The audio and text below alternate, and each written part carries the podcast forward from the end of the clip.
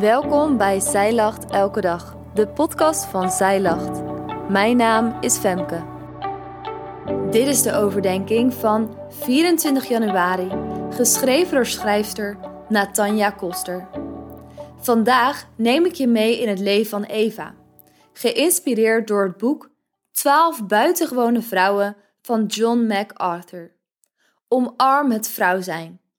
Eva is de kroon op de schepping. Zij is rechtstreeks gemaakt door de hand van God.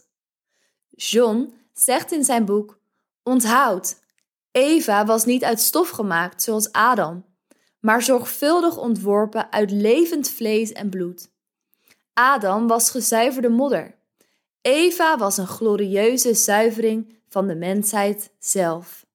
Voor de zonneval was Eva volledig smetteloos. Het beeld van een prachtige vrouw zoals God dat bedoeld had. We weten niet veel over Eva. We weten niet hoeveel kinderen ze had, of wanneer ze is gestorven, of hoe ze eruit zag. Maar misschien is dat ook helemaal niet zo belangrijk. Hoe mooi ze ook geweest moet zijn, we zien vooral de focus op haar dienst aan haar schepper en aan haar man. Wel weten we veel over haar schepping. Dit staat in Genesis 2, vers 21 tot 25. Toen liet de Heer God een diepe slaap op Adam vallen, zodat hij in slaap viel. En hij nam een van zijn ribben en sloot de plaats ervan toe met vlees. En de Heere God bouwde de rib die hij uit Adam genomen had tot een vrouw. En hij bracht haar bij Adam. Toen zei Adam: Deze is ditmaal been van mijn beenderen en vlees van mijn vlees. Deze zal manin genoemd worden, want uit een man is zij genomen.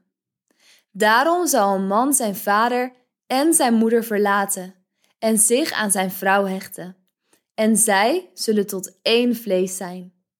En zij waren beide naakt, Adam en zijn vrouw. Maar zij schaamden zich niet. Matthew Henry schrijft de volgende woorden over dit scheppingsverhaal.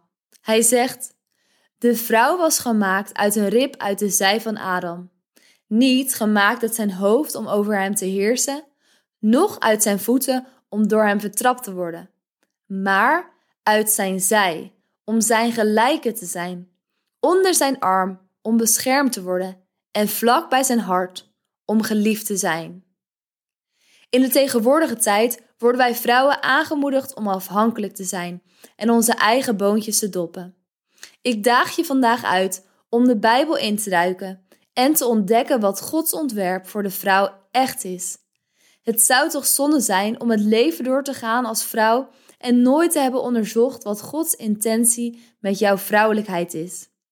We hoeven niet bang te zijn om te erkennen dat er wel degelijk grote verschillen tussen mannen en vrouwen zijn en dat we geschapen zijn met verschillende krachten. We hoeven dit niet als bedreiging te zien, maar juist als uitnodiging om dieper in onze bestemming te stappen. Ontdek wat Gods woord hierover zegt en hoe wij als man en als vrouw, apart van elkaar, een deel van God mogen weerspiegelen. Omarm het vrouw zijn. Op 14 februari start de 40 dagen tijd. In dit leesplan, Feest van Bevrijding, volg je de Israëlieten in hun reis door de woestijn van slavernij naar vrijheid. En je ontdekt samen met de eerste volgelingen van Jezus over het leven in Gods koninkrijk. Wil jij meer toeleven naar Pasen? Bestel dan dit 40 dagen tijd leesplan via onze webshop. Dankjewel dat jij hebt geluisterd naar de overdenking van vandaag. Wil je de overdenking nalezen? Check dan onze website. Je vindt er ook meer toffe dingen die jou helpen om de Bijbel vaker te openen, zoals boeken, Bijbels, cursussen en evenementen. Morgen ben ik weer bij je terug met een nieuwe overdenking. Tot dan!